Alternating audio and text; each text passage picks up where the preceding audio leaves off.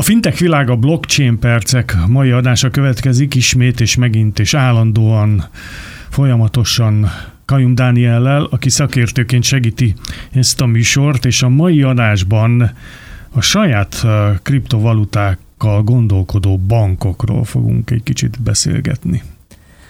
Arról már beszéltünk, hogy a pénzügyi szektor nyit a blockchain és a kriptovaluták felé, sőt léteznek teljesen szabályozott bankok, amelyek egész működésüket és termékpalettájukat a kriptovaluták köré építik. Még olyan vendégünk is volt, aki egy éppen fejlesztés alatt álló blockchain alapú pénzintézet technológiai vezetője.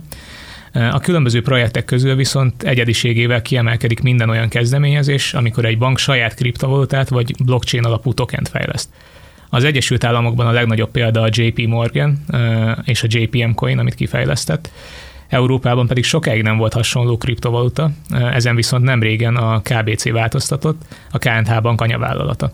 A belga csoport egy Catecoin nevű kriptovalutát vezetett be, és ezzel a mi kontinensünkre is elhozta az inkumbens hátterű kriptovaluták korát.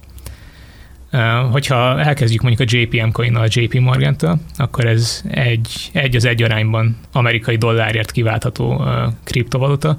Stablecoinnak nem nevezhetnénk, mert ez egy privát blockchain hálózaton fut, nem érhető el mindenki számára, sőt a JP Morgan bankon belül sem érhető el mindenki számára, ez csak egy, egy bizonyos intézményi ügyfélrétegnek érhető el, akik tüzetes háttérátvilágításon esnek el.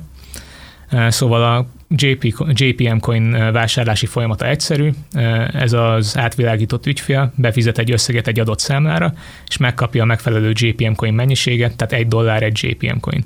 Ezután ezeket a kriptovalutákat a JP Morgan privát blockchain hálózatán keresztül más JP Morgan ügyfelekkel folytatott tranzakcióknál lehet felhasználni, végül pedig az ügyfelek bármikor beválthatják a kriptovalutát a banknál, hogy dollárhoz jussanak. Ez kizárólag ugye intézményi ügyfeleknek érhető el, akik nagyobb összegben kereskedhetnek vagy tranzaktálhatnak, e, és a lényege itt a blockchainek és a kriptovalutának, hogy gyorsabban és költséghatékonyabban el lehet számolni a tranzakciókkal. E, bár Magyarországon van azonnali átutalás, a világ nagy részén nincs, és sokan a blockchainben látják a legnagyobb potenciált, hogy elősegítse a gyorsabb utalásokat. Már a Bahreini jegybank is megvizsgálta a JPM coint, e, annyira jó megoldásnak tűnt, a bank a JP Morgan és néhány helyi nagyvállalat nemzetközi utalásait követte végig, azzal a célral, hogy tanulságokat vonjon le saját pénzügyi rendszerének hatékonyabb átételét illetően, főleg a nemzetközi utalások terén. Itt ugye mind JP, minden vállalat, aki érintett volt, JP Morgan ügyfél, ügyfél volt, és a JP Morgan zárt ökoszisztémáján belül tranzaktált egymással. Most ugye főleg egy ilyen stablecoin-szerű fizetőeszközként, elszámolásra felhasznált kriptovalutaként lehet leírni a JPM coint, de már gondolkoznak a következő fejlesztési fázisokon, és ez a következő lépés a programozhatóság lesz. A Bitcoin és az Ethereum kapcsán, az összehasonlításuk kapcsán már ugye beszéltünk a programozhatóságról. Lényegében a JPM coin kibővülhet különböző olyan logikákkal, amelyek kapcsán különböző feltételek teljesülése esetén különböző parancsok mennének végbe, és ez többféle folyamatban, adminisztrációban vagy akár adózásban is segíthet az ügyfeleknek. És lényegében itt tart most a történet. A JPM, JP Morgan az most különböző blockchain fejlesztéseket még továbbra is kutat, annak ellenére, hogy Jamie Dimon a vezérigazgató nagyon kritikus a bitcoinnal, magát a blockchain technológiát azt nagyra tartják a cégen belül, privát hálózatokon különböző fejlesztéseket visznek végbe, és van egy dedikált csapatuk is erre, az Onyx, ami a blockchain fejlesztéseket felügyeli. Igen, az jól látható szerintem az egész világban, hogy az intézményesült bankrendszer sem szeretne kimaradni a jóból, meg valahogy lehet, hogy egy ponton túl, ezt majd te sokkal jobban látod, motorja is lehet, mert sok-sok pénze van a fejlesztésének, vagy egy irányának. Mondjuk lehet, hogy már az nem az a demokratikusnak hit, vagy gondolt, vagy vélt irány, ami a blockchain mítoszához hozzá tartozik, de én azt gondolom, hogy az csak egy mítosz már most is, hogy teljesen anonim és senki semmit nem lát abból, ami történik, de, de az, az én érzékelem csak a saját bőrömön, hogy azért a monolit, azaz a bankrendszer megmozdult ez irányba. Igen, tehát amíg a digitális jegybankpénzek, amiket központi bankok, jegybankok fognak majd kontrollálni, hogyha bevezetésre kerülnek adott esetben, azok még mindig csak kutatási fázisban vannak legfőképp, de a bankoknak mégis tetszik közben a kriptovaluták nyújtotta hatékonyság, meg gyorsaság és ezt most e, leginkább stablecoinokkal vagy stablecoin-szerű megoldásokkal lehet elérni, legalábbis azt, hogy e, élvezni az előnyeit egy ilyen megoldásnak, viszont nem kitenni magunkat annak, hogy óriási árfolyamváltozások vannak, és adott esetben spekuláció.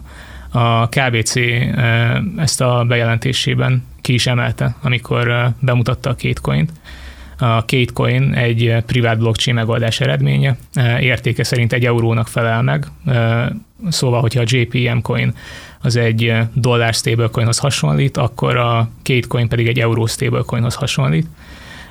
A két coin értékét, akár csak a JPM coinnál valódi fiat pénz fedezet biztosítja, JPM coinnál dollár, a két coinnál euró fedezet, a KBC konkrétan kiemelt, hogy így garantálja, hogy az árfolyam spekuláció és a volatilitás ne legyen probléma az ügyfelek számára, ne azon próbáljanak ügyeskedni, vagy ne azon aggódjanak, hogy most hogyan fog változni a kriptovaluta értéke. A megoldás kizárólag a KBC ökoszisztémáján belül használható fel, azon kívül teljesen értéktelen, nem váltható euróra közvetlenül, és nem ruházható át másra sem. Ebből adódóan egy privát, szabályozott és teljes fedezettel rendelkező coin, ami jelentősen különbözik a legtöbb kriptovalutától és stablecointól, emiatt a privát, zárt ökoszisztéma jelleg miatt. Azt mondod, hogy nem is adható tovább, de örökölhető például? Az ez nagyon nagy kérdés, mert ugye a digitális térben elvileg nem avul el semmi, és mondjuk egy hirtelen haláleset, a, én most csak egy példát mondok, ami szerintem életszerű, a birtokos a birtokos a, a stablecoinnak az örök vadászmezőkre távozik, akkor azzal mi lesz? Hát szerintem úgy kell figyelni erre, vagy úgy kell ránézni erre a két coinra, mint egy jutalompontra. Aha, Tehát, bónusz. egy, egy áruházláncnál vezetünk egy jutalomkártyát, akkor valószínűleg az is csak ott marad. Nem tiszta, hogy hogyan lehet ezt örökölni, hogyan lehet ezt felhasználni. A lényeg, hogy az a felhasználó, aki megkapta, azt tudja felhasználni majd a KBC berkein belül, most a kezdetekben a KBC mobil, mobile alkalmazás 1,8 millió felhasználója használhatja valamilyen módon a két coint.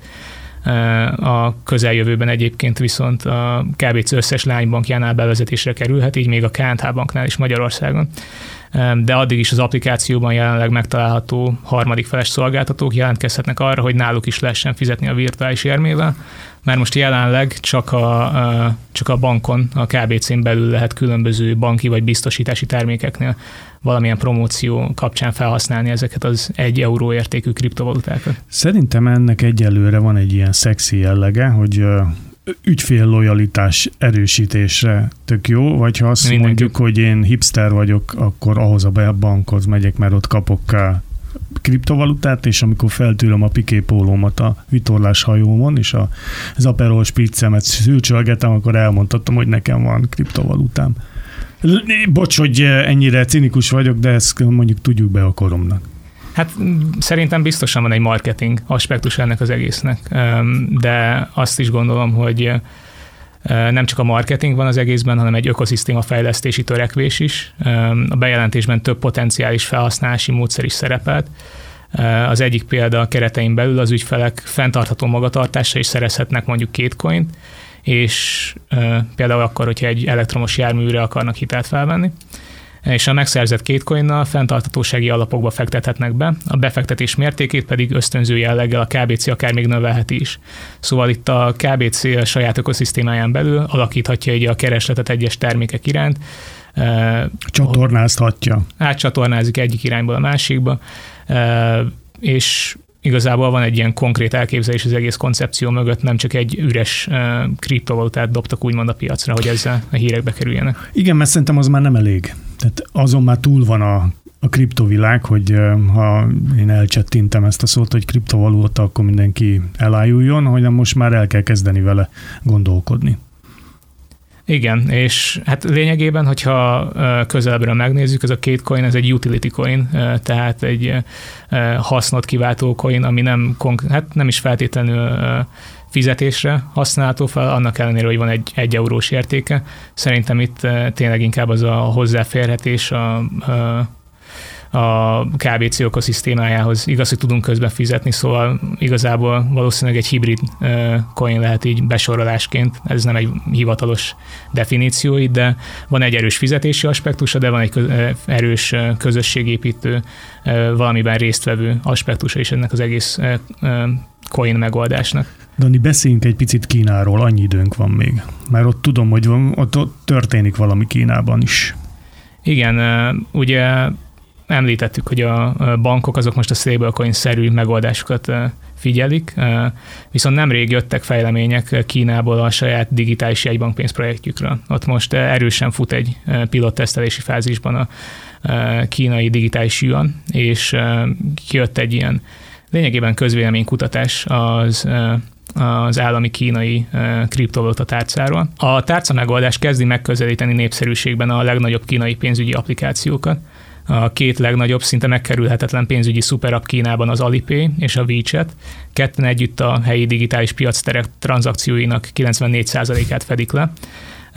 Ez a kínai digitális jegybankpénztárca pedig főleg ilyen felületeket használ, 72%-uk online vásárlásokra, 67%-uk pedig közösségi szolgáltatásokra használja az alkalmazást, tehát kimondhatjuk, hogy valamilyen szinten kompetitorok ezek egy két privát igazából megoldás, meg egy állami megoldás. Igen, és jól látható, hogy Kínában nem tökölnek, hanem úgy, ahogy a megújuló energiaforrások világában Kína piacvezető és a legnagyobb innovációk ott történnek a digitális pénzügyi világban is szerintem nagyon jól látható irányt vettek föl.